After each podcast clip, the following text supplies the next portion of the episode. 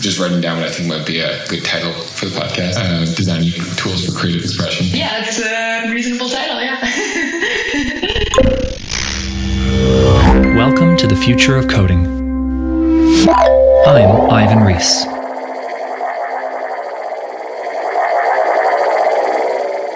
There's a small handful of people that I've been requested again and again to interview on the Future of Coding podcast. Jennifer Jacobs is one of those people. Her work on dynamic brushes in particular and parametric drawing in general occupies a major intersection between disciplines and provides insights that we can all apply to our own work. This interview touches on childhood education, programming tools for both non programmers and expert programmers, tangible interfaces, wearable and embodied computation, aesthetics, the relationship between academia and industry, means of evaluating the efficacy of projects, geometric encodings of first order logic, symbolic representations, whether Scratch could exist outside MIT, and more. Jennifer does a wonderful job articulating the nature of her own work, but also the works of her collaborators, peers, and influences so that we come away with a great understanding for the broader spaces in which her research fits. Jennifer is already an important figure in our future of coding field, and I am very excited to follow her career and see all the places the impacts of her work will be felt. You'll notice right away that Steve is sitting in the interviewer chair this time. This is the first of a handful of episodes that he recorded in 2019 but didn't release. I'm planning to edit and release them throughout 2020, so you'll hear a bit more of Steve yet. The show notes for this episode are full of links to all the various projects and collaborators and inspirations that Jennifer references in the interview, along with a video of her demoing Para at the Adobe Max 2014 conference. You can find those show notes at futureofcoding.org slash episodes slash 48. There's also a full transcript if you'd prefer to read this interview rather than listen to it. One final note before the interview starts. As the host of this podcast and the steward of our community, I want to say something in my official capacity. Black Lives Matter. The consequences of racism in the US, here where I am in Canada, and around the world permeate every facet of life and society. It will take a constant effort over many lifetimes to achieve justice, and all of us can play a role in making that happen. There are many ways we technologists can be deliberate in our own work to be sure we are empowering the people who need it most. Right now, I'm just going to look at one small piece our community. Over the past six months, we've had a number of deep, probing discussions about the need for greater diversity in our membership in the guests that appear on this podcast, and in computing broadly. One outcome of those discussions has been our code of conduct, which I'd like to read a few sentences from. One of many principles held by the community is that computing currently reflects the interests of a narrow minority of people. A directed effort is needed to broaden the accessibility of computing and amplify the influence of historically underrepresented people in shaping its future. The tools for thought we want to build aren't just to help us do more thinking about our tools. We're trying to make tools to help people solve real problems in the world. That means we need to be able to talk about these problems. We also need to be able to recognize and discuss problems within our own cultures, like the lack of diversity. Those are just words. They are necessary but not sufficient. I've received a number of suggestions for concrete actions we can take as a community and that I can take as the community's steward to make this a more welcoming and inclusive place. I'm doing my best to put them all into effect and am excited to share more of that work with you when it is ready. Like accessibility, a focus on justice benefits not just the people who are underrepresented, but everyone. So if you haven't yet reflected on how to make your own work embody the values of justice and inclusion, or moving power from those who have too much to those who don't, I implore you to do that. Finally, if there are things you would like to see me do or changes you'd like to see in our community to make it a more empowering space for black and brown people in particular, I would be grateful to hear from you.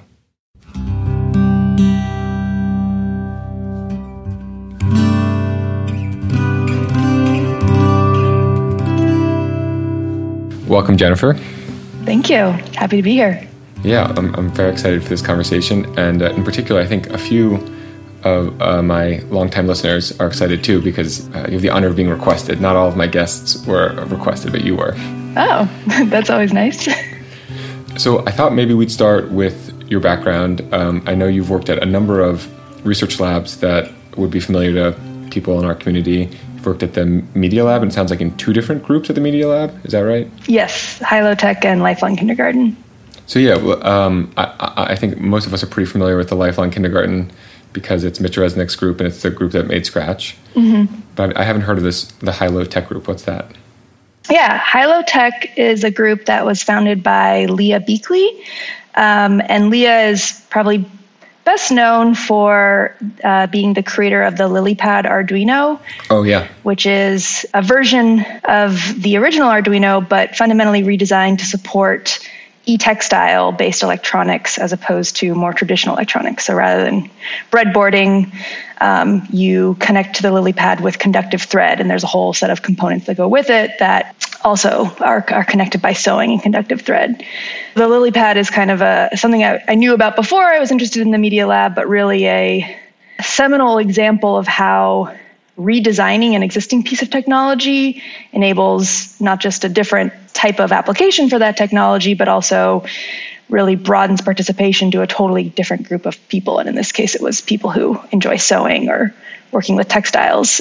So, High Low Tech was a group that was really founded around this notion of integrating emerging or highly technical platforms like electronics, computational design, and coding with established or traditional or sometimes what are considered like low forms of making in terms of arts and crafts, fine art, traditional craftsmanship, but also arts and crafts in the sense that people think of that as more of an approachable or hobbyist or accessible form of making.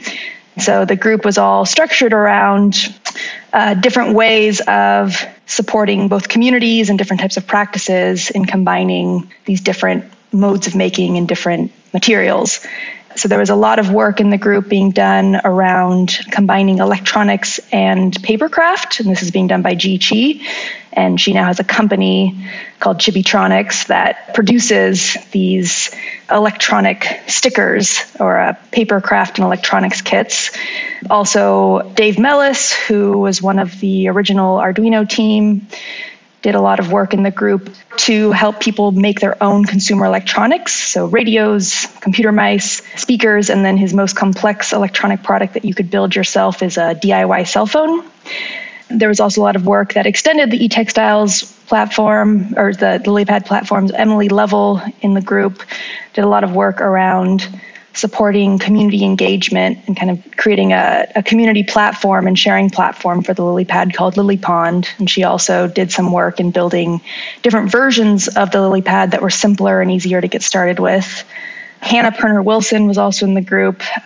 She's a rock star. All, all, these people are rock stars, but she really took the integration of craft and electronics really far by combining her thesis was this work called A Kit of No Parts, which was basically looking at all the ways you could repurpose materials that were not traditionally thought of as electronic materials into platforms for building electronics and building sensors. And so she did a lot of knitted resistive sensors that could be then integrated into clothing. She did work with conductive paints to create painted speakers on found materials she's also one of the people I respect the most in terms of dissemination and documentation, where everything she did is very carefully documented and presented online. And if you're all interested in craft based electronics, Hannah is really the master in that area, in addition to the work that Leah did. But Leah really brought this amazing group of people together. And then I was lucky enough to be able to join it for my master's. And that was really where I first got excited about this idea of combining code as a design tool and then as a design tool for making physical objects by integrating it with digital fabrication. And so Leah was really the person who inspired me to start looking at the ways in which we can use computer programming to build really complex forms and objects and then turn those things into real things by using 3D printing or laser cutting or computer controlled milling. So, yeah, that's a quick overview of what High Low Tech does. But it's no longer a research group at the Media Lab, but we still maintain an active community independently, and we actually have meetups biannually, and we're actually having one this summer in Kentucky. So, really excited about that. Oh, wow. And it's just for people who are part of the group, or is it open to the public? No, it's still kind of an internal element. So, the original members of the group meet up and share our research and share our work. We've kind of all spread out across the world at this point. I don't know what this says about the type of work that I'm interested in doing, but often it's something that is at odds with a lot of like institutions. And so the the media lab itself was I think there's a lot of really amazing things about the media lab. There were aspects of High Low Tech that weren't always understood or supported there. And I think, you know, the, the fact that High Low Tech is not a research group there anymore is something that's acknowledged as a loss. But it's also difficult to have non traditional engineering communities in what are often pretty traditional or rigid engineering communities. And I think High Low Tech was an example of that. So it still exists in terms of the work that we are doing as individuals and Leah is doing, but is no longer a, a research group at MIT, unfortunately. So I, I, thought the name, I didn't quite get it until you were just explaining it now high, low tech. Mm-hmm. There's this like saying uh, or this idea that high tech or technology is just things that didn't exist when you were born. I think today's definition of high tech is things that didn't exist when you were born that were like likely made in California that's like I think an approximate def- definition for what high tech is. I think what's kind of interesting about the high low tech group is that it's kind of like trying to take things that were made after you were born, but make them as usable as things that you grew up with. Yeah, a, a bunch of it is thinking about ways in which we can make different approaches to making and different media and material for making more approachable or more inviting or more relevant to different groups of people. And often that's groups of people that traditionally have been excluded or viewed as not relevant to them. And so, in some ways, that's lowering barriers to entry and making things easier. Although, as I know you're very aware of and your audience is very aware of, what it means to make something easier is not a simple notion. There, there's a lot to unpack there. But it's also often just this notion of, uh, I would say, what are the expressive opportunities that come with reframing a form of making along the traditions of another form of making. So, in traditional circuit design, the trace is primarily viewed through a notion and like the, the trace on the circuit board. Should be careful. Trace can mean something different in programming. The, the actual circuits themselves are primarily viewed purely from a functional and efficiency perspective. So is it thick enough to support the necessary electrical properties and does it connect the necessary components?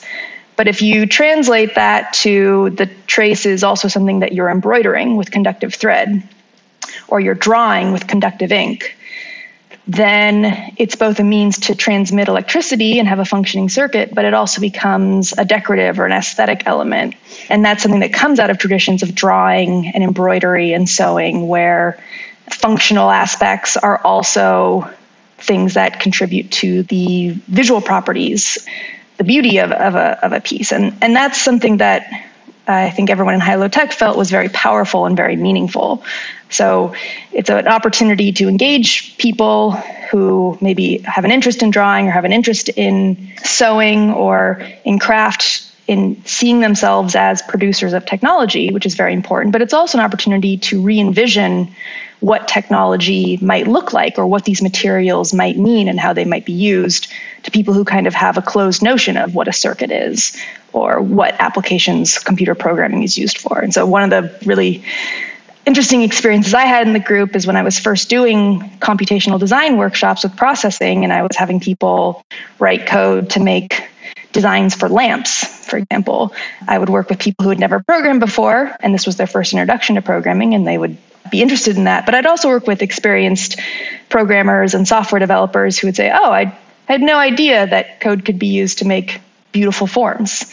I feel like both of those are powerful outcomes. So I found myself wondering how you identify, and I have like these two myths in my head that I think could apply. One is the myth of um, the guy who brought fire from the gods. Oh, Prometheus. Prometheus, yes. So, so, you could see yourself as Prometheus as being like a technologist who's bringing technology to artists, or you could see yourself as more like Jack and Jack and the Beanstalk, of like someone who goes up to the gods and steals their their stuff and then like comes back down. Mm-hmm. Do you, do you, so do you identify more as a technologist who's democratizing technology, or as an artist who's trying to like claim technology for themselves?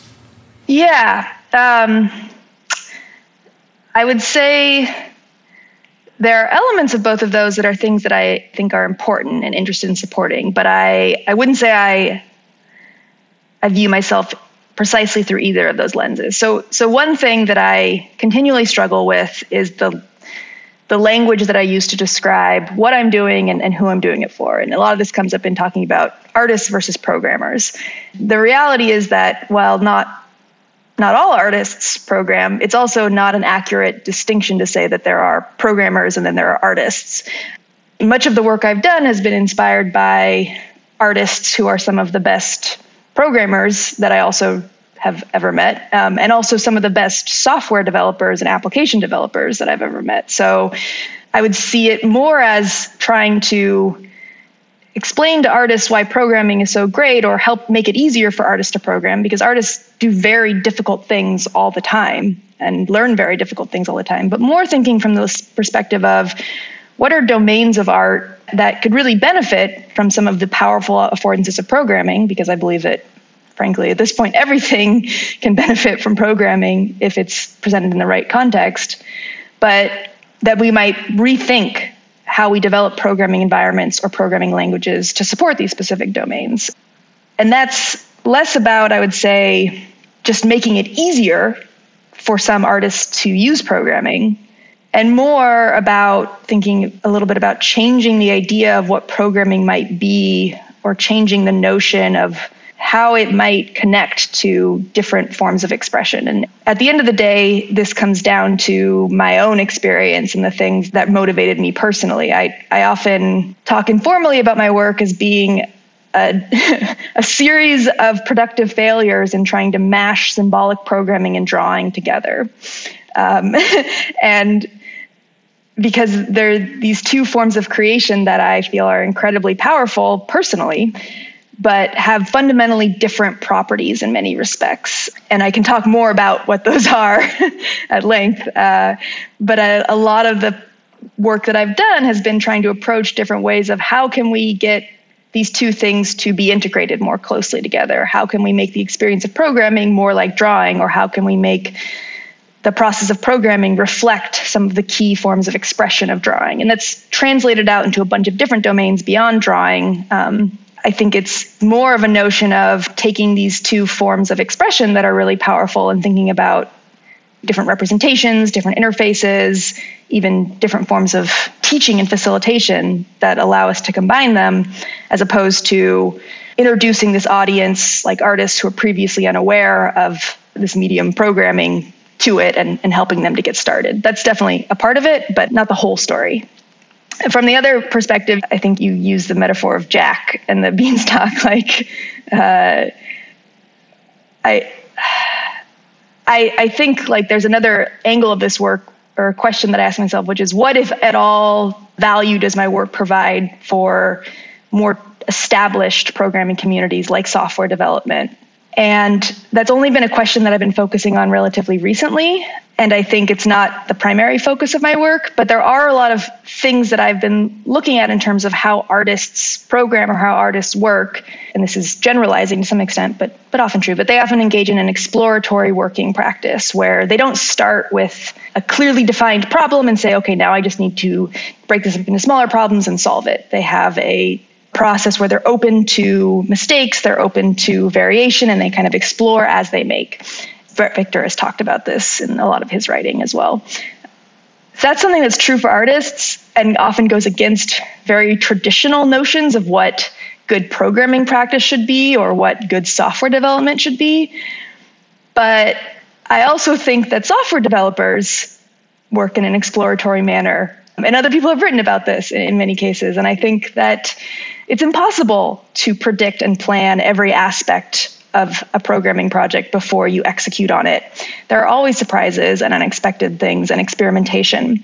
So I, I think there are things we can learn from how more messy forms of creation or more messy creative practitioners use programming that might help us make better programming tools for people like software developers or other communities. But I haven't explored that direction in my work as much. Mm. Um, just to clarify, when I was talking about the Jack and the Beanstalk metaphor, the, the metaphor was artists are more normal people and then the giants are the programmers. And so you're like stealing some of the programmer magic and bringing it down to the artists. Yeah yeah. I'm sorry i, I kind of you flipped the metaphor as like artists were the, were the people because you, you could do it either way. Yeah yeah. I mean there is so much magic in programming but i don't um I, I guess just to give you examples of people that come to mind, like uh, Seymour Papert to me seems like mm-hmm. someone who was like a, really a mathematician who was trying to like bring mathematics to people who didn't like mathematics. Mm-hmm as opposed to some like an artist who wanted to use mathematics in their work. You know, he, he was very much I, I, felt like a democratizer when yeah. there are other people who are like scrappy artists who just take whatever they can and, and embed it in their work. I mean, I, I do think there are this there's this problematic notion, and I've heard this addressed on your podcast before, but this problematic notion of certain types of people being equipped to be good programmers and other types of people being less equipped, or a, a notion of of exceptionalism in certain forms of programming. That's unfortunate and, and not surprising, but I do like to try to break down that idea a little bit that while programming is an incredibly powerful form of expression, while abstraction has value in so many different forms of design and so many different forms of expression, while symbolic mathematics has, has value in so many different forms of expression. Programming is too vast to say that there is one personality type or one intelligence type that really aligns with it. And if you don't have that, you're never going to truly be effective in it that's definitely a belief I had about myself getting started in programming, and it was totally by accident that I got started programming. But I see it now with some of the people that I work with who, for example, a lot of artists who use visual programming languages like Grasshopper, which is the node based data flow language for Rhino. Which is a very powerful programming language. And I'll have people tell me, oh, I don't know how to program. I just use Grasshopper. It's like, why is that not programming and where did you get that idea? Because like it is a visual programming language you know and there are people but I think fewer and fewer who don't consider visual programming programming. But um, mm, definitely not uh, from where I'm sitting, fewer and fewer. right, right, right. Okay. Well, I've had the good fortune of being in a very supportive environment in lifelong kindergarten around this, I guess, and I'm still learning a bit about how the rest of the world. Yeah, you're like in Mecca. Yeah. You're like, oh, yeah. everyone believes in the same God as me. Everything's wonderful. Yeah. um, but uh, so, so I do think it's important to dispel those ideas and dispel notions of also like where programming is relevant.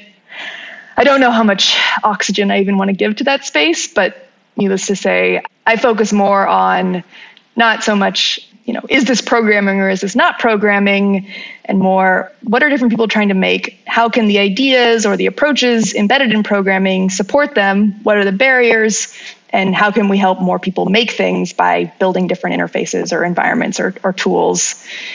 That get around some of those barriers. And there's so many questions and challenges in there that at the end of the day, you know, there's somebody who looks at what I do and say, yeah, but you don't have conditionals in this language, so it's not really a programming language. I'm like, well, um, there will be other other issues where we we need conditionals, but I want that to be driven by the people I'm trying to support or the work that I'm trying to support, not by the fact that the notion that to be real programming you need conditionals, you know. So I feel like I want to just keep keep talking about this sort of stuff, but um, I, I think it probably might help our audience to talk more concretely about some work you've done. Yeah, absolutely. but I, actually, before uh, we do that, um, I want to just ask you a question, which I might end up cutting, but I'm curious to know the answer. Sure. I really enjoyed the who's who of high-low tech and like all the interesting work happening there, and I was wondering if you would do the same for that lifelong kindergarten group. I can tell you who was present when I was in lifelong kindergarten because it's since grown. Um, so the group is led by Mitch Resnick, who I, am sure many people are familiar with, but he was a student of Seymour Papert and one of the main designers and really the continued architect of the Scratch programming language. Although Scratch is really a community effort, it's come together from the contributions of a lot of different people. While I was there, there were a few other grad students that really influenced me. So Ricarose Roque, who is now faculty at CU Boulder in the information science department, I think. She was doing a lot of work around facilitation in computational learning, specifically related to families. So, how do you help not just kids learn to program, but how do you engage people in computational learning in the context of a family? And, and the cool thing about that work was that she is an immigrant, comes from an immigrant family, was focusing on working with other immigrant families. By and large as a means to think about what are some of the constraints that different communities of people have when engaging in different types of learning and how can we have this be a process not just to help people develop new skills but also something that engages parents and their children together in working with a new technology Ricarose's work really stands out to me because facilitation is such an important aspect of how we think about people learning programming. Often, the work in my domain that gets a lot of focus and research is what can an environment do? What can a technology do to make learning easier? But there's also so many important questions about what it looks like to facilitate a learning environment, what the interactions look like between the people who are quote unquote experts and the people who are non experts. And Ricarose is one of the people who's really doing deep work in that space. Sayamindu Dasgupta was another grad student who's in the group when I was there. He is doing really interesting work of combining data science and programming for young people, just like Seymour Papert and Mitch said that you know kids are are programmers and we should build programming languages for them. Sayamindu has kind of extended that to say that kids can be data scientists, and he's looked at ways to use Scratch as a way to help kids do programming with data around their own data. So the Scratch community has a lot of opportunities in that space where kids can get data about how many you know the the way people have viewed their projects, the people they've worked with in the community. And so he's done a lot of really interesting research in that area. And I think that there are some Scratch extensions that have come out of it that specifically are geared towards programming with external data. So, oh man, um, there were a lot of other people in the group when I was there. Eric Rosenbaum was there. Um, we overlapped. He and Jay Silver did the Makey Makey, and, and Eric has done a lot of really great work around computational music creation that's continuing to be embedded in Scratch. Um, one of the great things is that a lot of students in the group are also members of the Scratch team and will come back in various ways and continue to contribute to Scratch. I think Eric is actually now working as a member of the Scratch team. Natalie Rusk was there as a research scientist. I believe she's still there. Yeah, I've heard her name before. Yeah, Natalie is another big component of Scratch and also has done really thoughtful work in the space of motivation and understanding what drives people to engage in difficult learning tasks or, or learning challenges. Then there's the whole Scratch team, which one of the things I feel really fortunate about being in lifelong kindergarten was not just interacting with the grad students, but the fact that there's this basically small company of people who are maintaining and designing and doing the engineering for the Scratch community and Scratch programming environment. And they're such a wonderful group of people, but also have such a wealth of knowledge around design, around working with people, around teaching. And a lot of the work that I've done was directly influenced by talking with those people about how they thought about designing visual programming languages or how they thought about developing documentation. And I think it's something that is maybe often not present in academia where you're maybe working in a simplified or more less less ecologically valid context and less aware of what people in the quote unquote real world are doing. There's too many people in lifelong kindergarten to talk about, but those are a few people that really influenced me. I think for people who aren't in academia, academia sometimes seems overwhelmingly large but when you meet a few people who are in academia and you just like ask like who are your friends? Like who are the people that you've worked with and are interesting? And they just like list 10 people and you're like oh I, I can learn about those 10 people. Yeah yeah. There's too many people to talk about but the other nice thing about both High Tech and Lifelong Kindergarten is everyone I've encountered in those groups has been a very kind person as well. And so if people are interested and, and they look into, you know, Sayamindu or Ricarose's work, I encourage them to reach out because they're all very kind and, and interested in sharing and, and connecting with people. Cool. Okay, so now let's get into some of that more concrete stuff of um, mm-hmm. yeah. the work you've done. Mm-hmm. There, there was one talk of yours I saw you had like two different projects. Like one project, and you did some uh, testing and evaluation. Then you then you did a second project. Mm-hmm. So I think you're probably thinking of para and dynamic brushes. Yes, I'm yes. guessing. Yes. Yeah. Mm-hmm, mm-hmm. Got it. Yeah. I, forgot the name para. I, I, knew the second one, dynamic brushes. I'm familiar with. Yeah, yeah. It's not a great name, but we needed a name.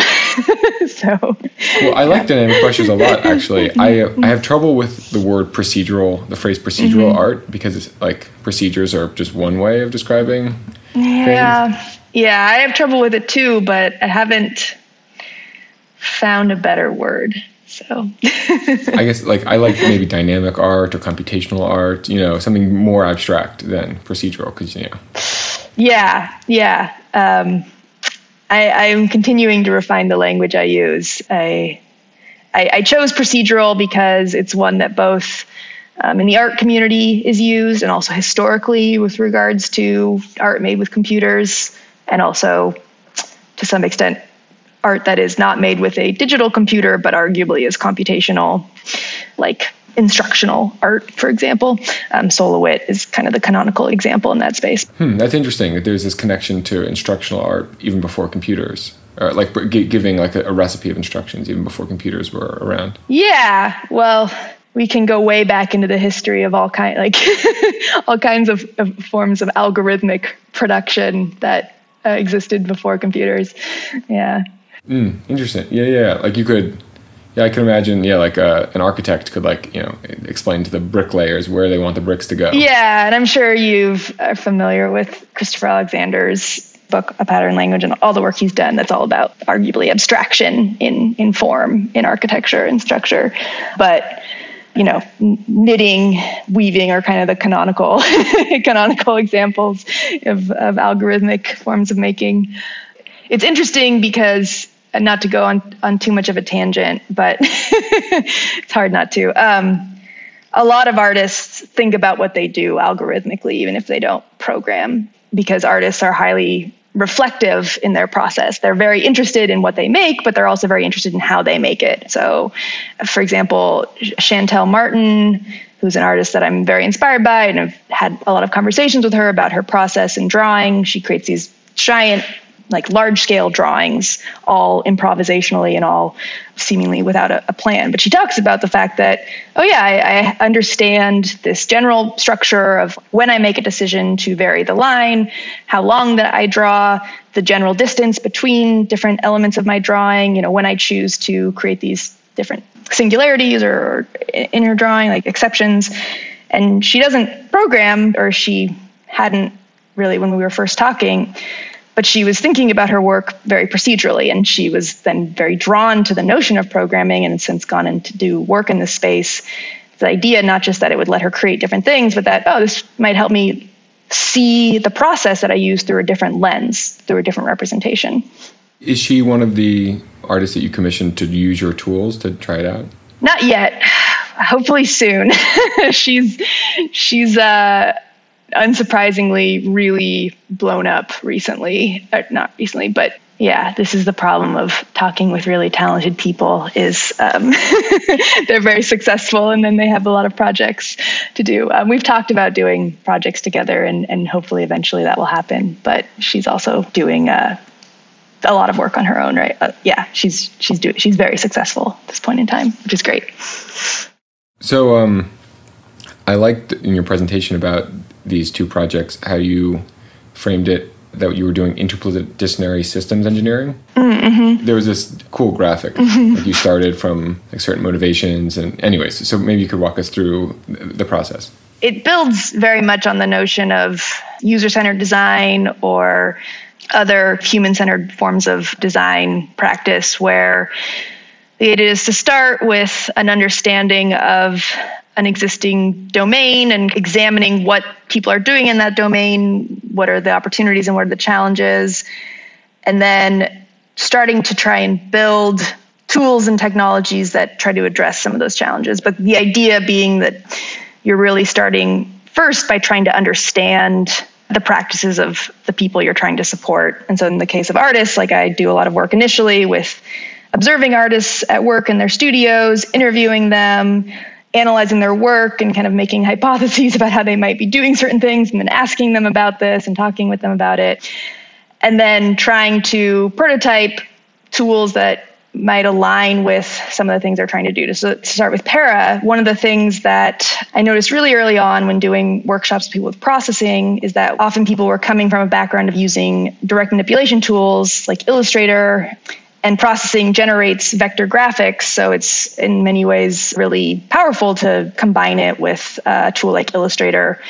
But there was this big disconnect, both moving between these different interfaces, symbolic textual programming and direct manipulation of vector graphics, but also these very different representations where you're using this imperative representation in processing where explicitly every transformation you're describing, whereas in a direct manipulation tool, it doesn't matter how many times you move something. All that matters is what the final position of that object is, for example. And so, kind of seeing these tensions come out and thinking about, and then informing them through conversations with people about why they choose to use an imperative programming tool like processing, or why an artist might choose instead to use a tool like Illustrator. And that really led into some of the early prototypes for Para, which is this direct manipulation procedural art tool. And so I don't call it a programming tool because there's no symbolic code, there's no code that's displayed to the person using the system. But there are types of things that you can do with it, like describe constraints, have iterative variation um, between multiple objects that normally you would use a programming language to achieve these same relationships. And the development of Para, going back to this interdisciplinary systems engineering idea, the challenge in building the system is as you're building it, you're making all the, you know, everyone who's who's worked in software development knows this. Is you're making all these individual decisions at any point that could be really impactful or are just necessary to get the thing up and running. And the the task is to understand at some point how to inform those decisions. And so, the approach that we've taken is to actually do iterative testing of the system with professional artists using it. So as soon as the system is in any shape for anybody to use it, which is often like way too early for my comfort, but probably too late in, in some ways. I should probably continue to try to do it earlier. We'll have professional artists use it and try to make work with it and observe them using it and actively modify it in response to some of the challenges that they observe with Para, we had um, a professional painter use the system for two weeks while we looked at what she was doing. This is the painter Kim Smith, who is also at the Media Lab, and then revised elements of both the interface and also some aspects of the underlying representation in response to things that just didn't make any sense. So, in some ways, the ways we were representing lists were really powerful from an abstract notion in that like you create a list and then really it was it was very simple. It was just a an ordered collection of, of vector graphics.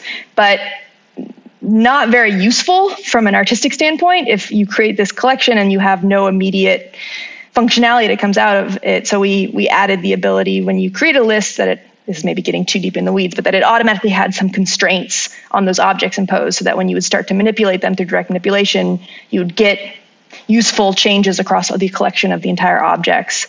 This is something that came directly out of working with this one artist and in the process of watching what she did with it. And that process is something that improves the tool itself and also helps us to understand more general notions of like how does it actually apply to longer term use? Does it support the creation of different types of art as well as supporting kind of these interesting small interactions at what point does it stop becoming interesting for the artist? And, and how do we need to think about different forms of expression that we should enable? And then also like really what are the limitations of the tool? So really towards the end of the second week kim started using para to make more illustrative work in the system as opposed to abstract form. So she was using the ability to automatically manipulate large collections of objects to create patterning in an illustration of an animal and some plants that was really interesting to see and was really exciting. But we also noticed right away that compared to some of the illustrations she had done,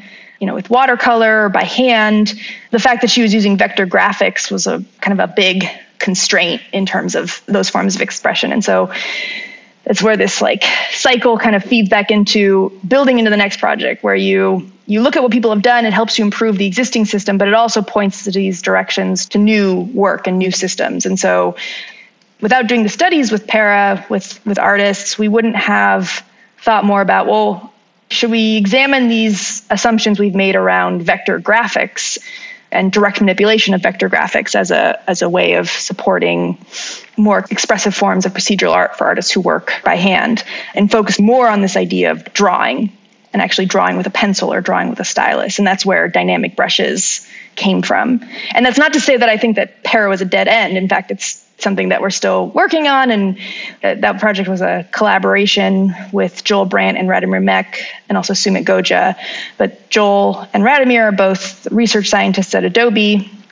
And you know there are ideas from Para that are continuing to percolate through through Adobe in different forms, but it, it also sort of opened up new new ideas or, or, or different directions that we might go. And, and that's kind of where dynamic brushes came from. Yeah, before we continue on in the story, I uh, wanted to just talk a bit about um, Para. I think just, just to give people a mental picture if something didn't come to mind, uh, I think the tool looks a bit like Photoshop, like a normal graphics editor. It actually looks more like Illustrator, but yeah, it's similar. Yeah, yeah, it has a toolbar. It has a what appears to be a layers panel, and then a canvas, and a few other things. Yeah. Yeah, yeah, that's that's yeah. I just want to give people a bit of a mental image. And then the way I thought of it is, is like you said, it's not a programming language. It's it's first and foremost a tool like that. But then it seems kind of augmented with these cool computational constraints and, and linkages which I, have seen actually a few tools start to incorporate. For example, Figma has this new like components, like master and instance ones that you can change the master and all the instances will change too. So it seems like this tool was exploring that space. Yeah, I, I should say um, there's been work in the past that has some of these same elements. And a, a, major frustration I have in, in research in general is that I feel like we're often discouraged from building on prior strong work as opposed to. Um, distinguishing our work as, as completely novel, but I Para has new things in it, and I would say is represents a different direction than some previous work, but you know everything going back from sketchpad to morphic to the work that toby schachman has done in apparatus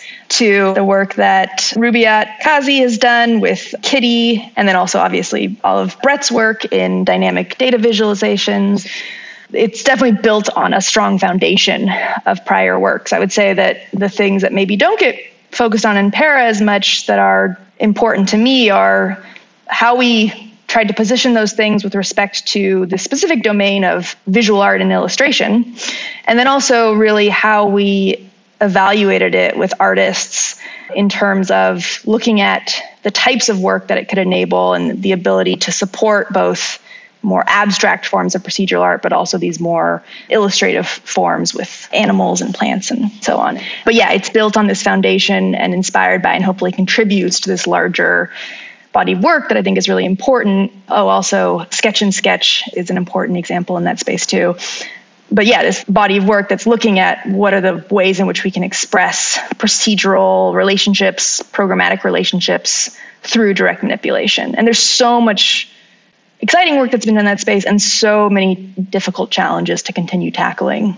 So um, the list um, improvement you made that you went over, I thought that was that sounded interesting.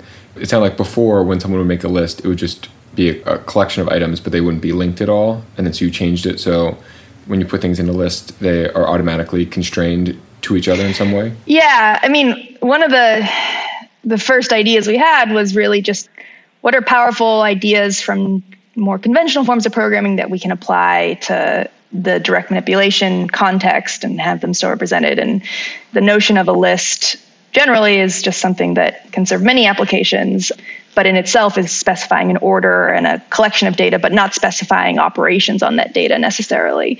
And although that is useful to have sort of bare bones lists off the bat, as we quickly observed when you're coming from the space of direct manipulation and also maybe not thinking about collections of artwork in that way. What's really powerful about Para is that you can define a relationship and then start to play with it by manipulating the shapes themselves, by manipulating the actual artwork. And you know, the, the powerful aspect of direct manipulation in general is that immediate feedback where you change something and immediately get a sense of how it changes everything else.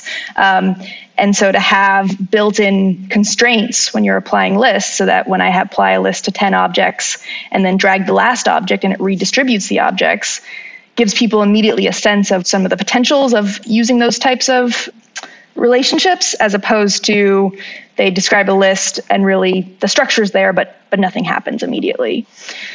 There was a whole bunch of additional work in general we did in Para of thinking about oh what are these really complex types of procedural relationships you might create? So we had something that looked a little bit like prototype inheritance in the system where you would have something that when you duplicated an object, it would maintain the same properties as its parent until you explicitly manipulated one of those properties, and then it would have its own value for that.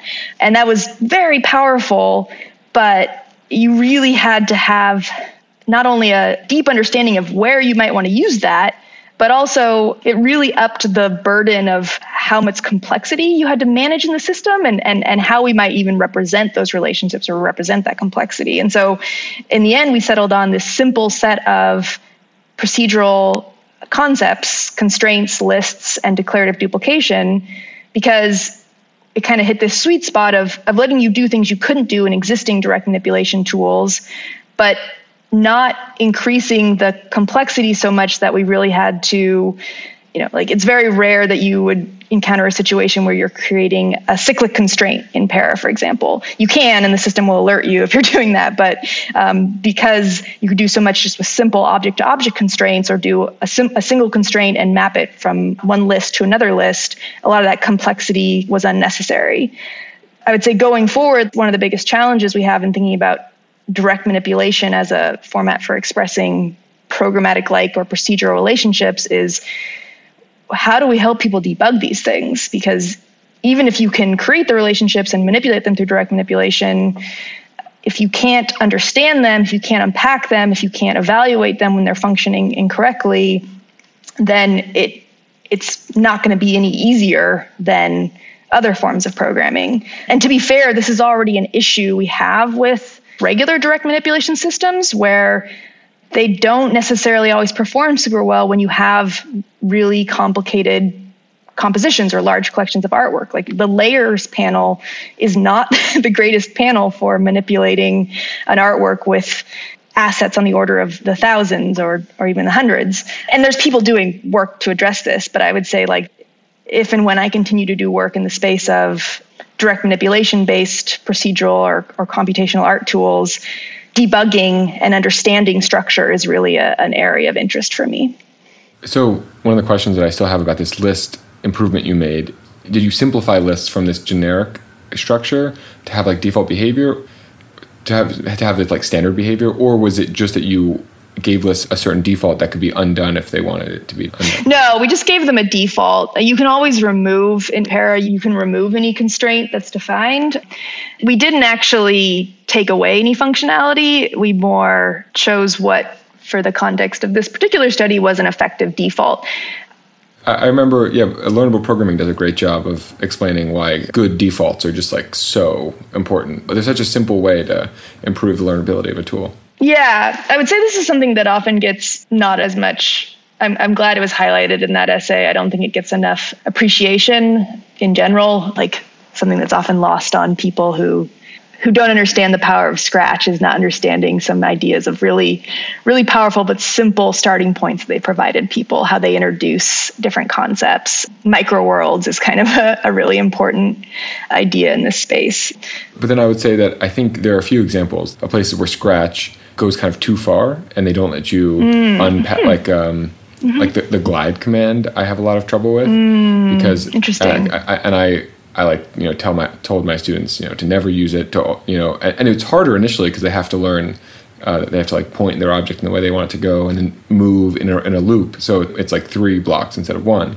but it's so much more powerful to understand the primitives in that way than it is to glide is is so limited. Um, and so yeah. Anyways, that, that's yeah. No, it's that's interesting to hear. I mean, I think I think this is the general tension you get when you have a pretty diverse audience of people using a, a given tool. I know one of the challenges that the Scratch team is always dealing with is how can we support people who are doing really complex work in the system without making it so that when completely new people encounter it, they might be encountering types of code or types of blocks that make it really difficult for them to do simple things. And there's always a, a push and pull in terms of how you resolve those challenges. My interest as a researcher working in the space of designing creative systems is finding good resolutions to some of those challenges, but moreover, trying to do a better job of documenting and explaining how those decisions were made and why they were made. Um, I feel like this is the a, a struggle in in writing about any software based project is there's a lot of design knowledge and information that gets kind of glossed over because the process of building a software tool is made up of so many important small design decisions that really converge to make the tool what it is but it's very difficult to communicate those decisions in a short and understandable manner to an outside audience there are other things that happened in Para that I haven't been able to unpack and talk about. Um, and we're definitely returning to the system to continue to work on it in other areas. But yeah, this is a, an ongoing challenge in the in the work that I do. Um, let's, let's talk about dynamic brushes now, and and maybe you could pick up the story where you left off. How the evaluation and feedback you got from Para led to the conception of dynamic brushes? Yeah, so it was sort of a convergence of factors. One was really getting to the limitations of vector graphics where they're very useful for some forms of expression, but if you're someone who draws or paints, and many of the people that I was working with fit that description, there is so much expressive power you get just from the movement of different people's hands. Just any anybody draws differently than anybody else, no matter their level of experience if you look at people who have a lot of experience in a form of manual draftsmanship, let's say like painting or drawing, they have spent years refining how they move their hand to draw. I spoke at length with my former undergrad advisor, Michael Salter, who's a illustrator and studio artist, and he talked about how the opportunity of drawing is that the fastest way for him to express an idea in his head was the length of his arm, and that he really refined this ability to draw and express, you know, ideas that came into his head very quickly. And so Wait, sorry. Uh, what about the length of his arm? Oh, it's sort of a. I, I should find the exact quote, um, but but that the the you know the fastest transmission of an idea from from his head to reality was basically this mapping between his head to the extension of his arm. I'm misquoting him slightly there, so uh, apologies, Michael. Yeah, um. we're we're like someone who's good at talking, it might be the shortest path is from their their head to their tongue. Yeah, yeah, maybe, yeah, yeah. It's this common notion that has come up: the speed of drawing being something that's both powerful in terms of getting ideas out there, but also the thing that affects what it looks like. So Shantell talks about how she tries to draw without thinking very quickly because if she thinks about it too much, it'll change her style, and um, it's almost like a it has elements of like meditation in it i think to, to some extent i think seymour papert would really like this kind of conversation because it's all somatic somatic knowledge body mm-hmm. knowledge mm-hmm. yeah yeah uh, yeah there's definitely uh, this notion of yeah embodied or, or tacit knowledge i think uh, that idea was really what led to dynamic brushes of thinking, okay, let's take the same approach we took with Para, but reframe it around this notion of drawing by hand. So you're not using vector graphics, but what you're doing is drawing with a pencil, or in this case, like a digital stylus. And how can we use that as a starting point? There's any number of directions that might have taken, but then I was also having a lot of conversations with artists who regularly use programming in their work and I focused on talking with artists who also did these works that had what to me seemed like very hand drawn qualities to them. So Erik Natzke and Emily Gobeille and Theo Watson. There is a common pattern there where they were building basically their own software that let them draw, but then procedurally manipulated aspects of their drawing. So they were drawing with a stylus, and then Erik wrote software where it would take the stylus input and, and manipulate the line. This is simplifying it, but manipulate the line by sampling from some other external data like a JPEG image. And so if you look at his work, some of his work from this time, it has these really sweeping forms, but then this really complex variation on the the weight of the stroke and the color of the stroke that's coming from this functionality of software he wrote. And the same thing with Emily and Theo had a really interesting process where Emily comes from both a background in, in programming, but also in illustration and puppet design. And Theo comes from a background that's more rooted in software development and computer science.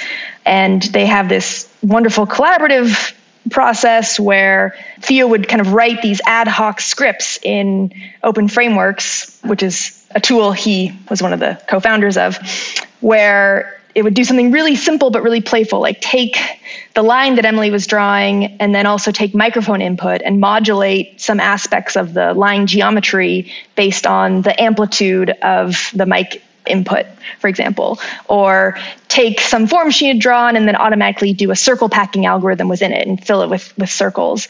And Emily would use these and then generate ideas of, oh, what if we did this instead? And, and Theo would script up another tool as a variation and they kind of work back and forth and build these ad hoc drawing tools. It's like, oh, that that's amazing. That's such a powerful process.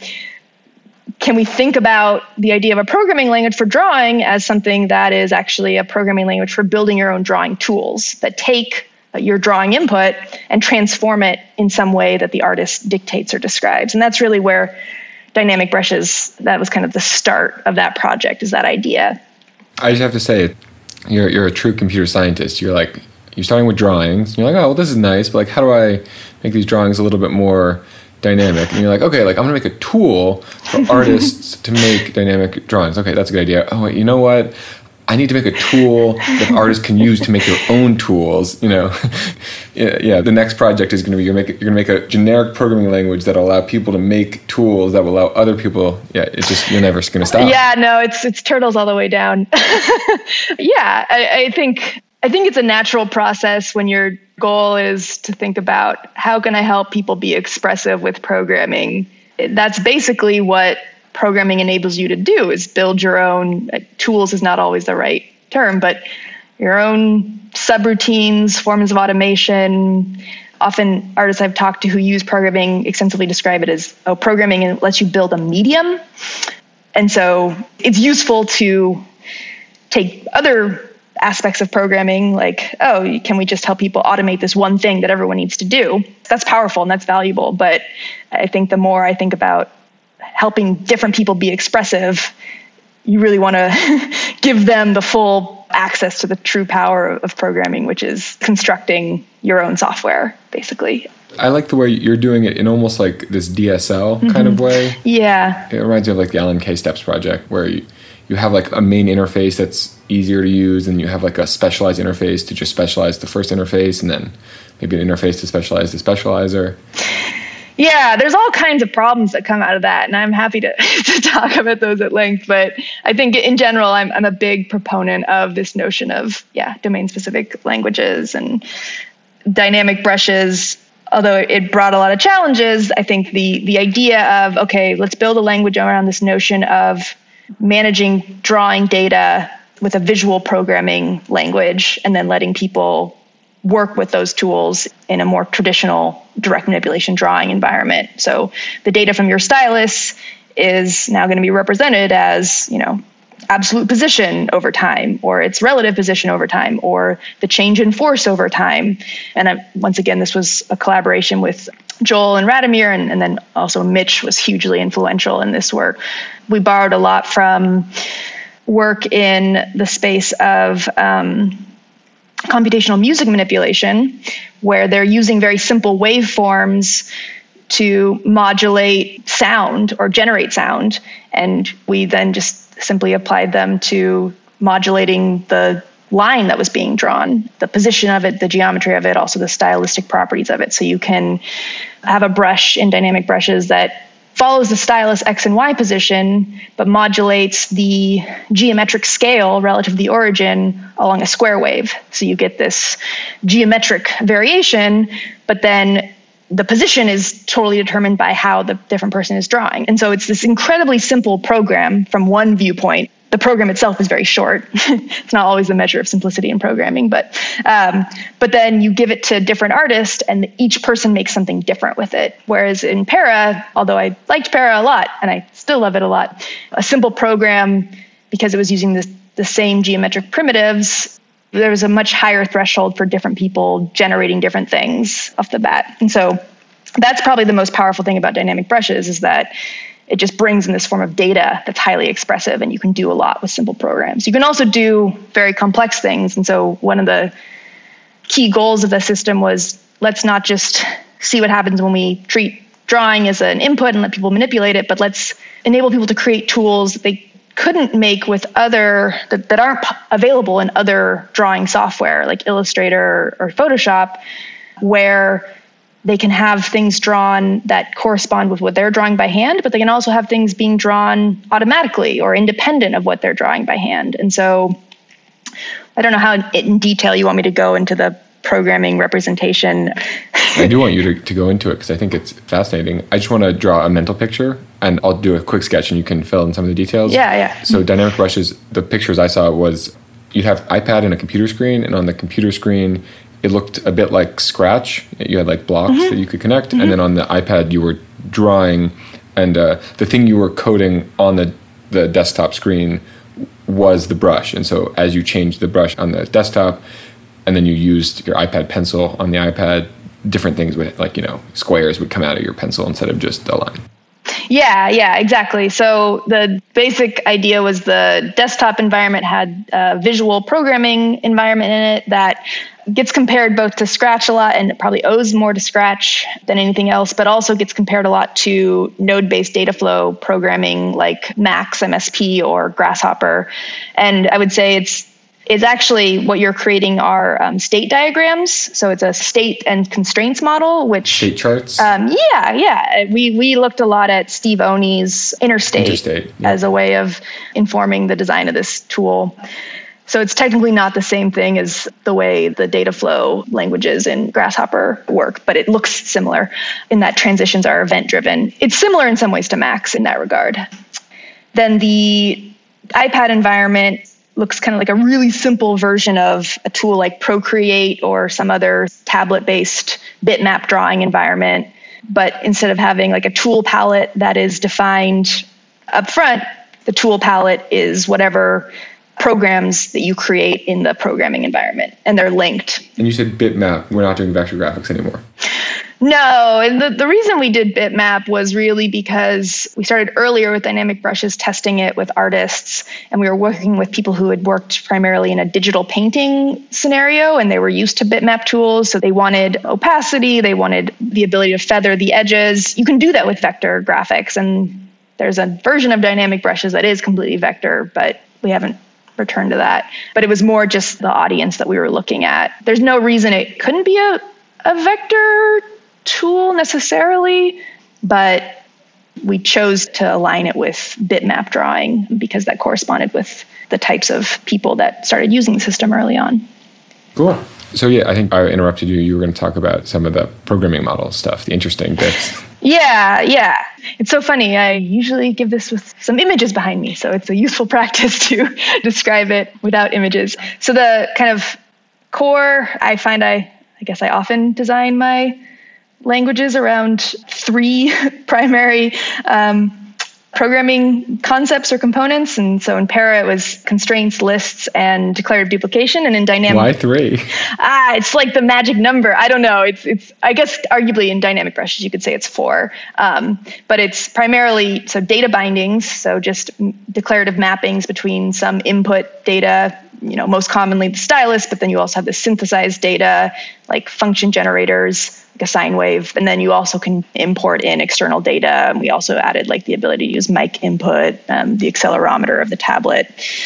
So any data can be mapped to a brush property, and the properties are obvious things like position and color and opacity, but then also less obvious but very powerful things like geometric transformation, so rotation, scaling, and then you describe data bindings inside of states. So that's the second thing.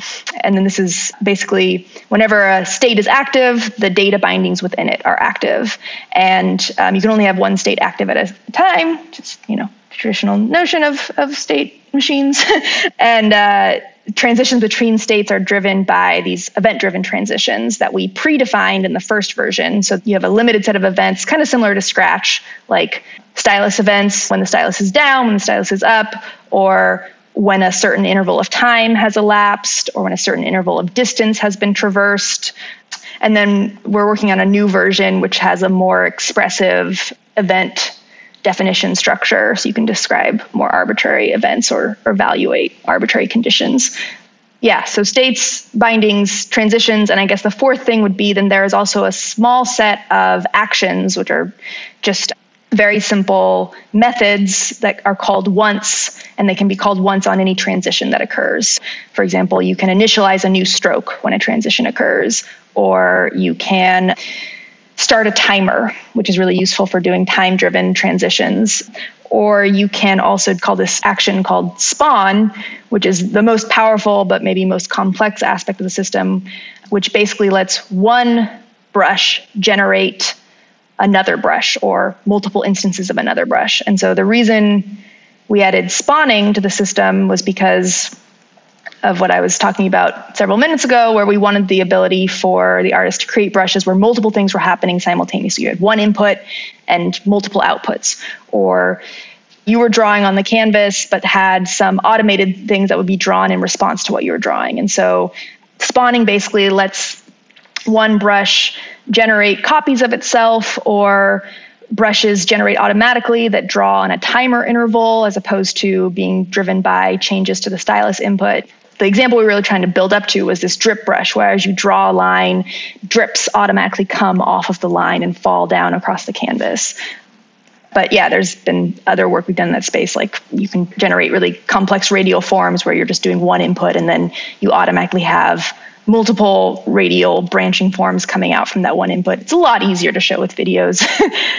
in a prototype version, we added the ability to actually do recursion where a brush could spawn instances of itself. And then we had a termination condition based on the number of brushes that have been spawned.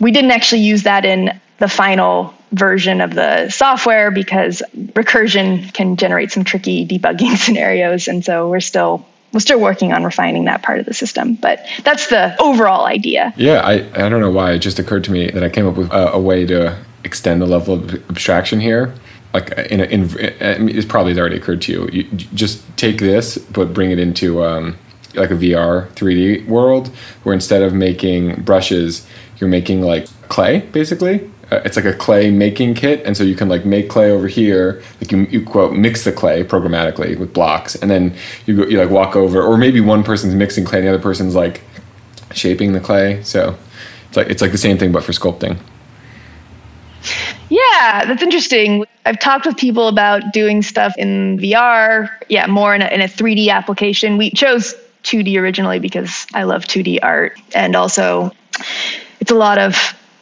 work to to, to build these systems and any any corners you can cut in terms of simplifying the, the things you can build is is a good starting point. Um, but uh, yeah, we've talked about doing a 3D version of it. Um, actually really interested in applying it, and we have done a little bit of experimenting in this space already to forms of so, so one thing one way of thinking about this is I kind of framed it in the lens of, of tool development.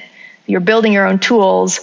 But another way of thinking about it is reframing drawing within the space of interaction design. So instead of actually making the artifact, what you're doing is defining the interactions you want to have with the system that's going to then generate an artifact that idea is something I was thinking about, or kind of came to me from these conversations I've been having with um, the artist and engineer Madeline Gannon, who is probably best known for the gestural robotics control she's done with these industrial scale robot arms.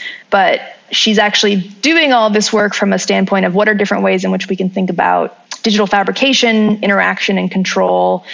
And what are the ways in which we might think about CAD, computer aided design, not as being this process of sitting in front of a computer and creating a design and then sending the machine to be fabricated, but more of this process that looks more like what happens when we make an object in a more traditional method like she's really interested in on body fabrication and clothing manufacturing where you actually might design an object while you're working on a mannequin or actually working with the person themselves. And so she has this really powerful idea of can we think about interacting with some autonomous agent not as upfront we describe what it's going to do with the artifact and then that's translated to tool paths and then the system executes it. But instead saying like what are the class of interactions we might want to have or what are the ways we want this autonomous agent to respond to us as we work? And let's put the designer in the position of describing those and then being in the context of actually working with this you know machine or autonomous system or agent to collaboratively or I don't know if collaboration is the right word. Metaphors are important here. I'm not sure I'm choosing the right ones, but to, to finish the artifact. So I've been thinking more about dynamic brushes from the standpoint of what would it mean if we're describing not how a digital brush is performing, but how the head of a, a CNC machine or a 3D printer is moving in response to decisions we make in the moment of digital fabrication as opposed to ahead of time. It's maybe seems like a big jump, but we've already done a version of dynamic brushes where we connected it to a CNC machine and used it to create brushes that actually draw in large format on the CNC machine. The transcript for this episode is brought to you by Replit. Normally, when I do a Replit sponsorship, I spend some time reflecting on the features of Replit that I am most personally excited by and try to write up something cohesive and organized so that I don't spend a bunch of time kind of bumbling and making an ass of myself. But today I'm actually going to do that um, because I wanted to relate an anecdote from earlier this decade. And it felt better to do that just off the cuff rather than writing something out. In 2016, uh, my wife and I, having just recently been married, decided to tour around Europe, living out of our backpacks, as is sort of the typical thing that people from North America do when they get married. I spent a considerable amount of the trip trying to learn Clojure, because that was a language that I'd recently become quite infatuated with and hadn't yet cracked my knuckles and done a big project with it. So this felt like the right opportunity to do that, since I'd be spending a lot of time in hotels or riding on trains without much else to occupy me. The experience of setting up Clojure turned what would have been a very exciting point in my life where I get to dive into a new language, try a bunch of projects, and make a bunch of cool things into several weeks of protracted misery. There were multiple different build tools, and as somebody coming from outside the Java ecosystem, I had no idea what POM meant or what Maven was. I had to spend a lot of time learning all of this terminology, installing all of these different tools, and making configuration file after configuration file, trying to get it to work. And after weeks of just trying to get Clojure set up, I finally had something that let me actually build the project I was excited about which, for the real heads in the audience, was the first version of Hest. That early experience with Clojure colored my impression of the language and the ecosystem in an irreparably harmed way. And I never ended up really embracing Clojure the way that I originally thought that I was going to. And I've since basically stopped using it entirely. So, where does Replit come into this? On Replit, you can be up and writing Clojure in a matter of seconds. There's nothing to install, there's nothing to configure. You just tell Replit that you want to write Clojure, and then you write Clojure. If I had had that in 2016, my relationship with Clojure may not have been adversarial right from the first time, and I might still be writing Clojure because it's a beautiful language. It is a wonderful work of engineering. But for whatever reason, all of the design that has gone into it in terms of the language primitives and the way that the technical decisions are grounded in solid conceptual design work never manifested in the beginner experience. Replit did the work that the Clojure core team should have done. So, this is my way of sincerely thanking Replit for creating something that solves a real problem for newcomers to programming. And that's why I mean it when I say thanks to Replit for bringing us the future of coding.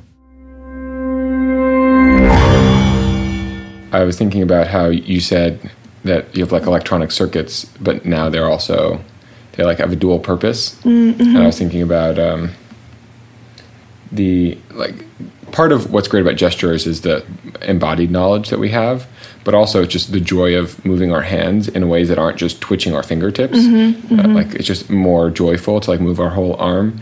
Um, but like that's just our arm. Yeah. And so I was imagining mm-hmm. like one day it's going to be like you're just going to dance, and like the, the, way you move your whole body is going to be uh, somehow mapped to some other creative form of expression that might be a physical object. Yeah. If you want it, you could design it so that you know, like the more you uh, bounce, like the I don't know, the the shakier, uh, uh you know, you could. Mm-hmm. I like the idea of allowing people to design their own interactions based on how they have embodied the thing they want to express. Yeah, I, I I'm really excited by that too. I think this is also gets to the heart of like the the the challenges I'm most interested in addressing right now. And so one of the powerful things about programming is you can create these arbitrary mappings between any input to any output, you know, within within reason.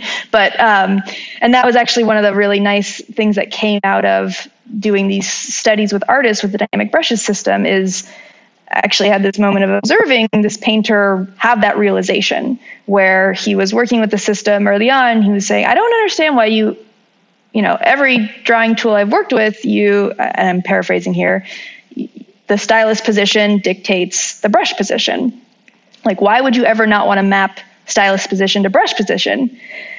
And, and then at one point he said, oh, oh, okay, actually, like I can transform the stylus position in some ways, where I can use it to dynamically control the speed of the brush in addition to where it's actually located. Or I can have it so that the position changes the color of the brush. That's interesting. Oh, that's totally arbitrary how I map these things. Oh, every tool that I've used, those relationships are arbitrary in in the space of software. And, like, and oh, I can be a wizard. I don't have to like take physical pigment and like spread it around like, with matter. Yeah, you know, like I'm a wizard. I can have it do what I want. so that was that was really cool to see because uh, yeah, I think that's one thing I'm I'm super excited about in helping people to create their own software and tools with programming is we can think differently about these relationships and these mappings. But it's also the hard thing is then there are all these wonderful things about when, when you're getting to the space of mapping data from interactions that are tacit or embodied or gestural. There are all these understandings that people have about that, the way they move through space, the way they draw, that to do really powerful or, or specific or precise things with them in a symbolic context, it can be very useful to understand them from a different perspective, from a more discrete perspective, from a more formal perspective. So artists think about, for example, the way they draw as a time based act, many artists I've talked with. But that doesn't mean that they think about it in the way that dynamic brushes represents time with regards to drawing. That doesn't mean that they think about, you know, it takes me approximately 10 seconds to move this distance and I want to have this, you know, behavior in my drawing execute on a certain time interval. There's a non-trivial process that goes between this embodied or tacit understanding of drawing as a time based process to how can I symbolically manipulate that to do the thing that I want. Same goes for physics. And I think I'm always sensitive to the fact that, on one hand, there's a tension there and there's a chance for trade offs, or there's a, you know, I, I don't think you can preserve everything you get from one way of knowing, like a tacit way of knowing, when you move into a symbolic or formal representation.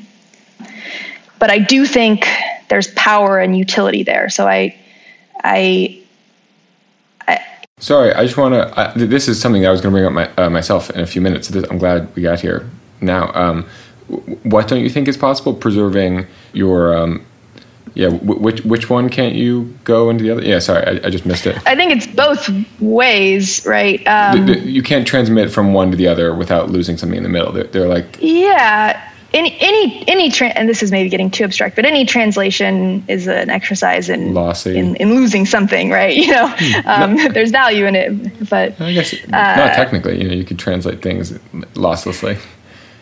Um I, I would say like from the perspective of I've been trying to write about this lately, and it's been very challenging. So I'm, I'm i want to choose my my words carefully here. Um, one way of thinking about it is so so earlier I talked about how drawing is this process of being a often speed and and not thinking is an important element of drawing where you basically artists train themselves to build up this physical intuition so that they're not explicitly analyzing everything that they're doing and instead reacting like uh, people who play mm-hmm. yeah right. like people who play sports and maybe you know i've also observed programmers and people have talked about this where they've reached such a familiarity and level of skill with programming that what they do is is almost reactionary or intuitive in, in some senses when they're when they're developing some things. But I would say my experience with programming is in general, it's this process of analysis, of taking an idea and breaking it into smaller, achievable problems. And that is very different from this notion of reacting in the moment. Mm. Almost system one, system two uh, the Kahneman's distinction? Yeah. Um, yeah, maybe. I, I, I, I, I want to be careful. like there, there's been a lot of work in the psychology of psychology of programming and also psychology and, and, and psychological work and theoretical work around um, tacit and embodied forms of working.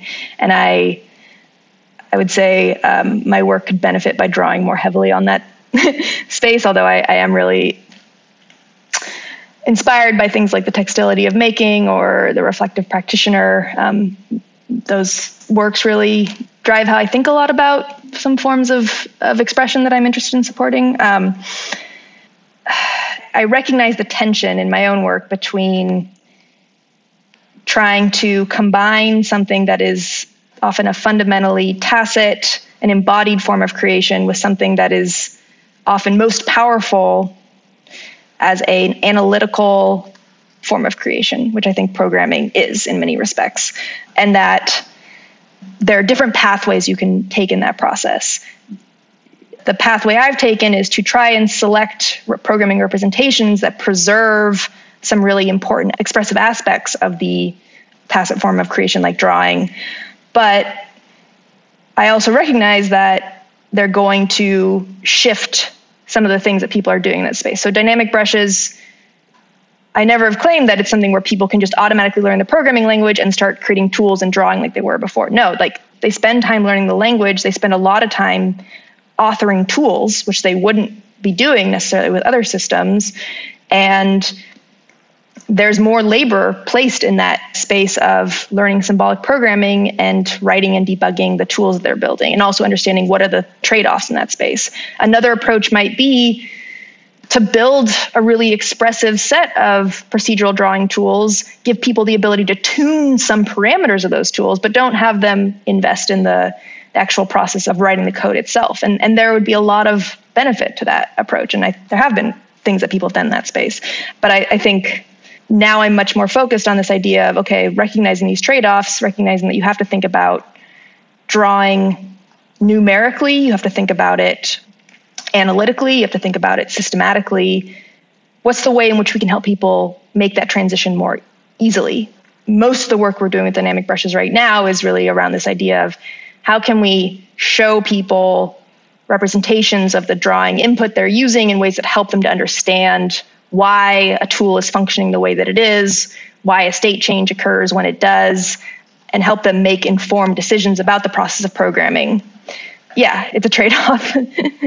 yeah, I, I, de- I, definitely think see the, the trade off of um, I, I, I, do a lot of thinking in, in this area too, but I'm, I'm to be a little bit less careful with my words. I'm just to like kind of talk around it uh, to evoke what I'm getting at, I guess. Um, I see on the one hand, there's things that humans already know, like we have a very embodied sense of gravity.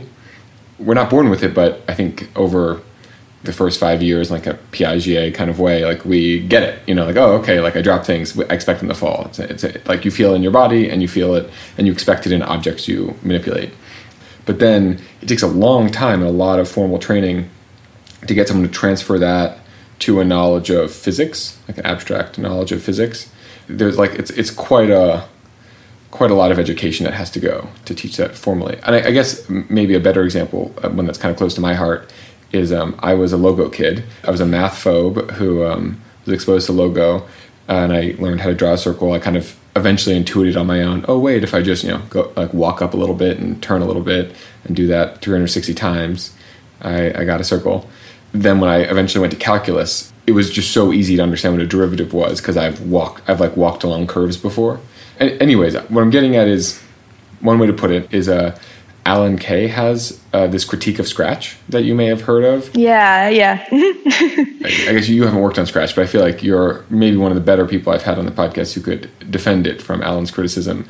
That um, basically there are certain human universals or things that humans are good at, like drawing and singing and dancing and playing. But then there are certain um, non-human universals that are not more enlightened, but just they're also very desirable but they don't come naturally. They require a certain kind of investment. Um, but then there are like these interesting ways to get humans from the universals, the things they already know and love, to and, and like transfer, like leverage that love and knowledge into a new, uh, more powerful but also harder domain. So, anyways, I'll, I'll let you take it from there. Yeah, I mean that that makes me think of, and maybe this is what you're drawing from, like Alan Kay's essay on, uh, I think it's a user interface, a personal view. I'm not sure if I'm getting that right, where he talks about this notion of how you can move between more concrete forms of understanding to more symbolic forms of understanding and symbolic knowledge versus visual knowledge. This is coming, I think, from Jerome Bruner's theories about different forms of knowledge, and I'm not representing it in its entirety. But this idea that you might be able to, yes, that like symbolic knowledge being this really powerful form of representation, but maybe less natural for people to understand, but visual and kinesthetic knowledge being more familiar and more natural, but that by working in the visual and kinesthetic domain, you can help scaffold the process of understanding and manipulating symbolic knowledge. I'm really excited by that idea, and I think it's something that I would say I need to do a better job with some of the systems that I do in thinking about. Uh, so much focus initially has been on how do we select an appropriate representation for a given domain with still the knowledge of there's there's going to be learning challenges or con- conceptual challenges here and what are the ways in which we support people in making connections or or or moving to really understanding the symbolic domain when they're starting with a visual or kinesthetic form of manipulation and i I think there's a lot that I can do that just, you know, like not hiding information, showing information visually. There's also a lot of huge challenges. So one of the like very concrete challenges in dynamic brushes is we have people working in a geometric domain, 2D drawing. And then we have this type of data that is geometric. It has has natural geometric properties, the stylus input in, in many ways. And we have these other data types that you can map them to geometric properties, and that's very powerful, but they're more abstract. They don't inherently have a geometric quality that aligns with the geometric properties of the 2D canvas. So, like a sine waveform, I can draw a sine waveform on the canvas, but that's also misleading in some respects because the dimensions of it are going to be arbitrary relative to my drawing. And, and really, that data is, it's also very powerful to understand that data more abstractly or, or numerically. And so there's this idea of, okay, yes, I want to help people draw those connections. I also don't want to mislead them. I don't want them to have an incorrect intuition about how to think about this type of input in this data. Like it would be a, a problem if the painter got the idea that, oh, there are certain types of relationships I'm supposed to create with data in dynamic brushes and other types that I'm not supposed to create, you know. So I don't think I have answers to that, but it's a topic I'm really interested in. Mm-hmm. Uh, one of the big challenges I, I, I see in that is uh, the more programmatic of an interface you expose, the less um, constancy or repetitiveness they can expect. So, th- so the harder it is for them to build up those somatic intuitions that are so important. Part of what makes uh, allows artists to get really good with a paintbrush is that paintbrushes are, are pretty similar, uh, but you, you, you're allowing them to create all these new paintbrushes. So I would expect, or uh, that one solution to that problem would be they spend a lot of time iterating on what paintbrushes or what uh, you know uh, dynamic brushes they want to make, and then they kind of maybe will leave it kind of like it is, and then make a bunch of art, and then the next series they'd like modify the brushes again because uh, if you modify the brushes too much, i could imagine that it's hard to build up a certain intuition of like what d- different gestures actually accomplish. Yeah, and that's the behavior that we've observed so far with people using the system is they will spend a lot of time in the programming environment, kind of experiment drawing, and then a lot of time in the drawing environment and really only making minor tweaks, if anything, to the brushes. But I'm not saying that's wrong. I also think that we're working hard to find ways to enable people to move more easily back and forth between the two spaces because there are ideas that emerge during the process of drawing that you want to be able to implement in in programming and to, to be able to translate to the programming environment. That's not always easy. So we've done really simple obvious things like you can record some drawing input and loop it back through the system while you modify the code so you don't have to like experiment every time. You can immediately see how your changes update the drawing.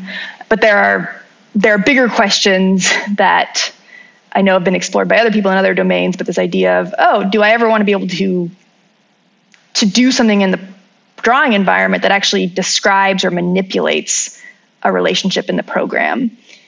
And Bret has done some really cool stuff in this space. But once again, you get into that area of how do I distinguish between what I could what I could do that's possible versus what makes sense and what has like a, a, a meaningful semantics. You know, like I love the idea of having people be able to draw a waveform in the drawing environment, and then you know that's that's that's a, a great idea.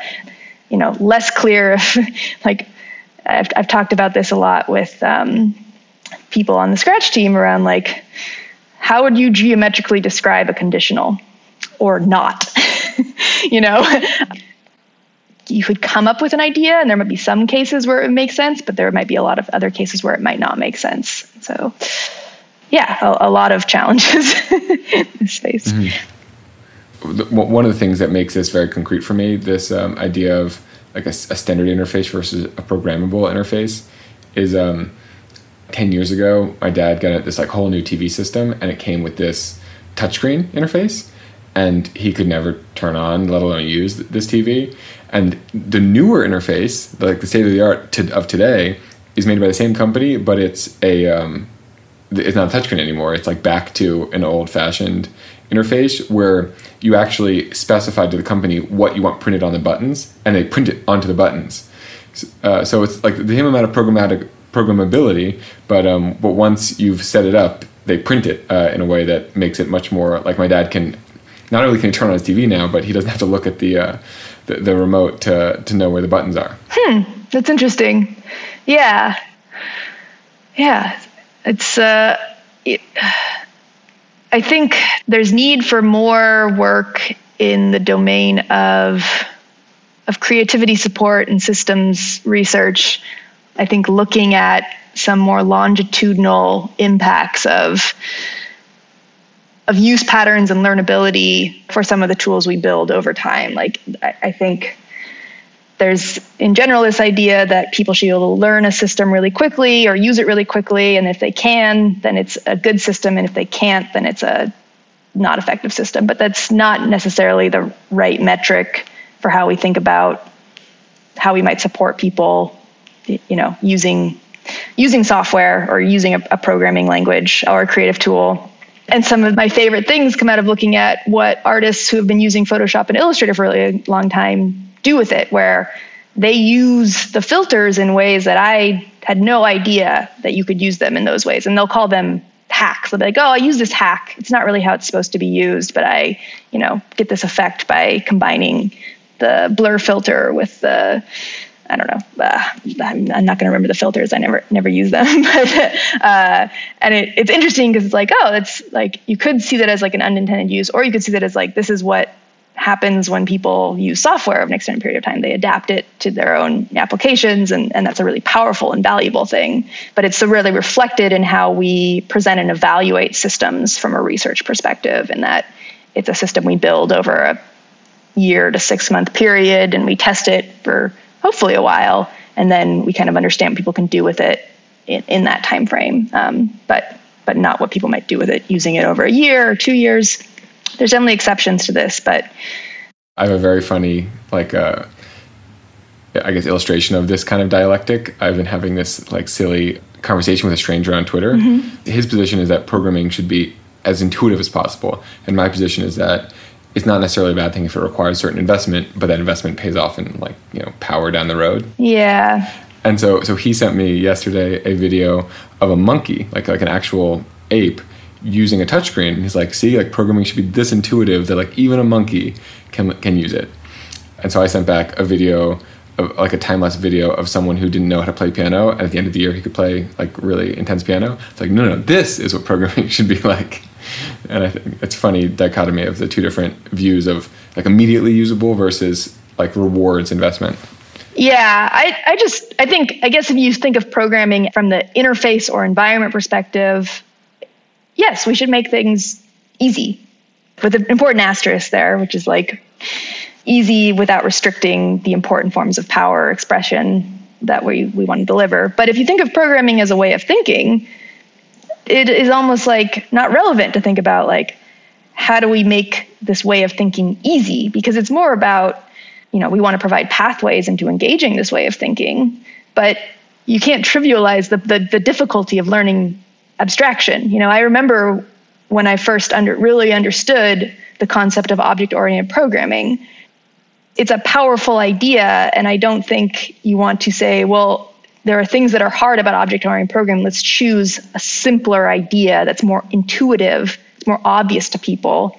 And you're diminishing the power of that idea, you know, and, and arguably like object oriented programming is more aligned with how people might think about things in other programming models. But there's value in understanding and learning different ways of seeing the world, and programming offers that. I don't want to diminish that. And also, the idea of what is intuitive I use it a lot, so guilty of this. But but we don't really have a good grasp of, I think, in many ways, things that are intuitive because what's intuitive for one person could be totally different from what's intuitive to another person. And I you know the the notion of dynamic brushes we chose this representation for drawing not because we thought oh this will be the most intuitive representation for drawing because this is how people think about drawing because every artist i talked to thought about drawing in a different way you know there were some similarities that we tried to recognize but overall the idea was no if i build a programming representation for how i think about drawing it's not going to correspond with how this other person thinks about it. It's it's a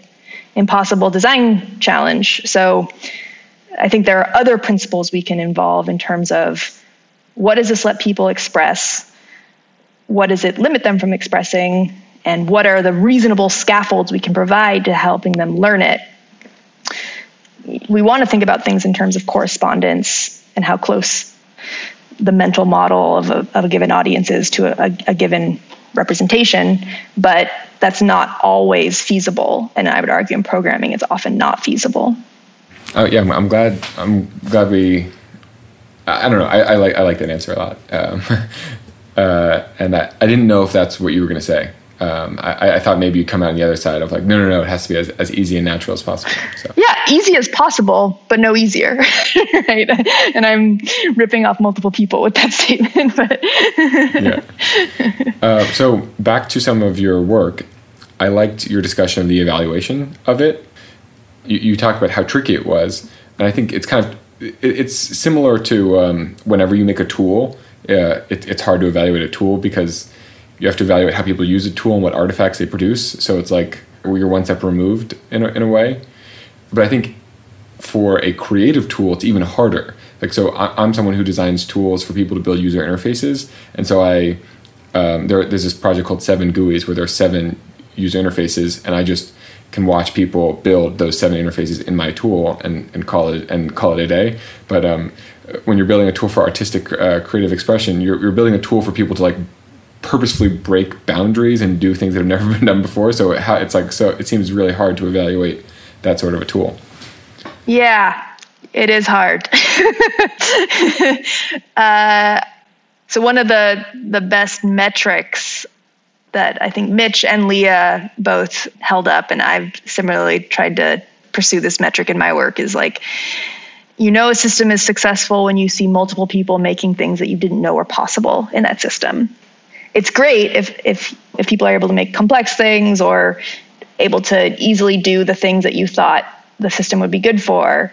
But if someone uses it to then do something you had no idea was possible, then you've succeeded in some way from a creative standpoint. How you design for that is non obvious. I think you just design with a blindfold on.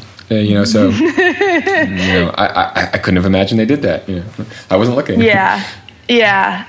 So Jay Silver has this notion of developing a tool around a project space. So if you develop a tool that's able to create one type of project, then you've got a point if you know that the tool can create these two types of projects and you've got a line and you've got a spectrum of projects across that line, if you know a tool is able to create these three types of projects, then you've got a space and you've got a larger area of, of possible projects that might emerge within these outer parameters. And he describes this in his dissertation. And I think that's sort of one way of of approaching both the design and then evaluation, where you set up and a lot of the work that I've done is sort of gravitates towards this. You, you try to choose these targets of the types of expression you think your tool should be good for, but pick them in a way that they are different enough that you're hopeful that there will be some interesting variation in between them.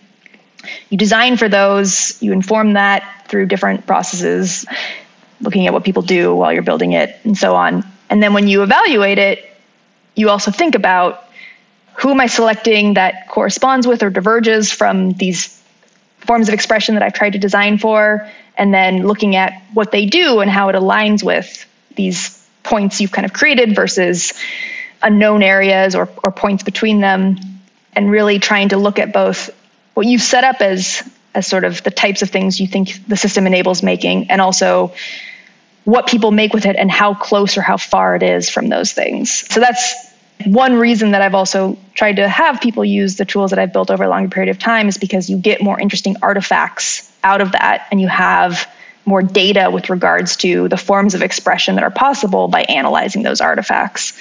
It's definitely a qualitative method of evaluation, and there's a lot of noise in the data. So there are limitations to it. I recognize that. One thing that I'm trying to move towards is actually scaling up some of these studies. And, and so we're working right now on releasing dynamic brushes as a stable app for people to use, although that's a long process, so that we can look at more generally what do people do with this system independent of a formal study or in the wild, quote unquote. And that's really inspired by some work that Leah and Benjamin Mako Hill, who's professor at UW, did with the lily pad, where they looked at what people were doing with it over the long term in actual practice by looking at sales data and work posted to different online communities and doing more of a longitudinal and data driven approach to analyzing what are the creative affordances of this specific platform. But so I'm always interested in other forms of evaluation, but I, I think that fundamentally if you're if you're designing for creative expression, you need to accept that there are trade-offs in that traditional metrics for evaluation, efficiency, speed, those are great, but they won't work. They won't tell you the whole story here. Yeah, and that was, that was good. One of my questions: Can can people use these tools? Exciting to hear that they'll be coming soon. Yeah, so Para might be coming mm, in a different version than than our original prototype. Dynamic brushes, we've been building it. We're working on another version that has these debugging support features in it. My goal is to get it in the App Store with the the release of that work. Um, it's another challenge of, of academic research is it's often not incentivized to release your software as important as that is. So I'm trying to, to find my own strategies for, for doing that. Um, often the paper is the artifact. So, mm. yeah, uh, yeah. Well, I guess this is kind of uh, dovetails with another question I have. The the the um, the uh, interplanetary interplanetary interdisciplinary. That's the one. the interdisciplinary. Nope, I'm just going to skip the word. the uh, systems engineering yes. uh, mm-hmm. method that you did, where you do this need finding research, and then you build a tool and you watch people use it, you evaluate it, then you kind of repeat and build a new tool. It feels a little bit rare to me. Like I didn't think that academia would incentivize this kind of work. It, it seems like uh, academia, it doesn't seem to support need finding as much. I'm kind of I was excited to see that that was like a part of your process. Yeah, it, it does not it doesn't. I mean, I've been fortunate to work primarily in the field of human computer interaction where it's a big enough community with a diversity of thought. So there are definitely people who are, you know, more interested in really quantitative evaluation, forms of measurement that are less noisy. but there are also huge groups of people who really value tackling messy problems and also approaching it from a human centered design perspective, of which need finding is a, a big component. The, these things take time, building software takes time, testing it with people over a longer period of time takes time and resources. Yes, that's not always supported in an academic context, but I'm also encouraged by the fact that there are, you know, increasingly in computer science research emphasis on things like open source or verified artifacts or you know functioning tools as a as a contribution and as something that we officially recognize. And so my hope is that there will be more official incentives for doing this work in addition to the the knowledge gain that we can get from it. And yeah, I'm also excited to see as I continue in my academic career running a lab as opposed to working as a student what opportunities I'll have for more collaborative forms of production and trying to scale up projects over a longer period of time and with more people involved in them. Mm-hmm. Well, kind of like uh, Scratch, I guess, is like the big example. Scratch, I think, could only happen at the Media Lab. It, it, Scratch is a very unique example in that it's basically a small company being run inside a research group, and I think it's unlikely that I would could pull that off. You know. But yeah, you know, like Mitch has made really good choices in that respect, but he has, you know, made a decision to, um, like, he wants to get programming to as many children as possible, which I think is a really laudable goal, and and Scratch is a an approach to doing that. I think I'm maybe more leaning towards one of the benefits of, of academia in that you can explore many different directions. And so I, I want to release software and I want to think about building systems that have a lifespan beyond the paper. But there are many ways to do that. You know, for example, I've had like great partnerships with Adobe and industry, and I'm, I'm really interested in pursuing those going forward. There's trade offs too to that, but so far that's been a good option for me. And there's also opportunities to contribute to other creative coding communities that are more focused on specifically putting systems out in the world. And so the work that the P5JS and the processing community and also the openFrameworks community does is incredibly inspiring and valuable. And I, I also think about ways in which in academia I might be able to, in computer science academia, make more connections between the work that's being done in the creative coding community and the work that's being done at conferences like CHI and, and human computer interaction research and programming languages research, um, and how there can be an exchange of ideas, but also an exchange of resources in, in some respects. Cool. Um, well, uh, I think we have taken enough of your time. no, this is great. Uh, I really enjoy hashing through these ideas. Um, clearly, I have a lot to continue to hash through, but it's been really fun to talk with you about this.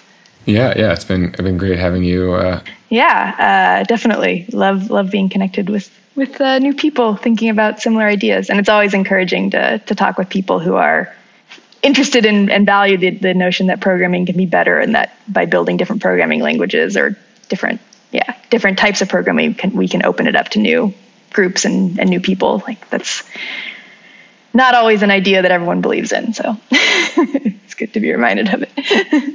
well, uh, before we sign off, I wanted to give you an opportunity to just list some of those places on the internet where you could be reached in different ways that you wanted to be reached if you were looking for collaborators or, or anything like that. Yeah. Um, so I guess very concretely, if, if any of these ideas are exciting to people, I'm starting up a research group at the University of California, Santa Barbara in July as an assistant professor. And so um, we are actively looking for people who are interested in potentially pursuing these ideas a, under a PhD or a master's degree, but also visiting researchers, visiting artists. So if you're excited about this and you're interested in talking more, definitely reach out to me over email uh, jmjacobs at ucsb.edu. Um, but you can also find me on my website, which is just jenniferjacobs.co. Yeah, I think uh, think that's probably the best way to, to talk with me. But I'm also on Twitter at J Square. That's it for our show today. Thanks to Steve for having the foresight to interview Jennifer Jacobs. I was actually gearing up to uh, reach out to her and ask her to come on the show myself uh, when I learned that you had already done this. So that was very fortuitous, and I um, I was delighted to hear this interview. There's a not insignificant chance that I will probably at some point ask Jennifer to come back on the show again, just so that I can ask her a bunch of questions that occurred to me while listening to this show. That's the real benefit of having a podcast like this is that I get to reach out to all of these interesting thinkers in our field and ask them whatever I want to ask them. And so on that note, if there are people out there that you would like to hear me interview, I have a fairly long list of guests that I've selected already. And so, not all of your recommendations will be people that I can eventually bring on, but there are many people who would be a perfect fit for the show that I've never even heard of. And so, if there's anybody out there that you know of, and I'm just going to explicitly say, uh, extra, extra points if they are from an underrepresented group since I am very committed to having this show reflect those principles of inclusion and representation that I spoke to earlier. Please tell me who they are so that I can bring them on and share with you all of their wonderful thoughts and visions for the future and wild ideas.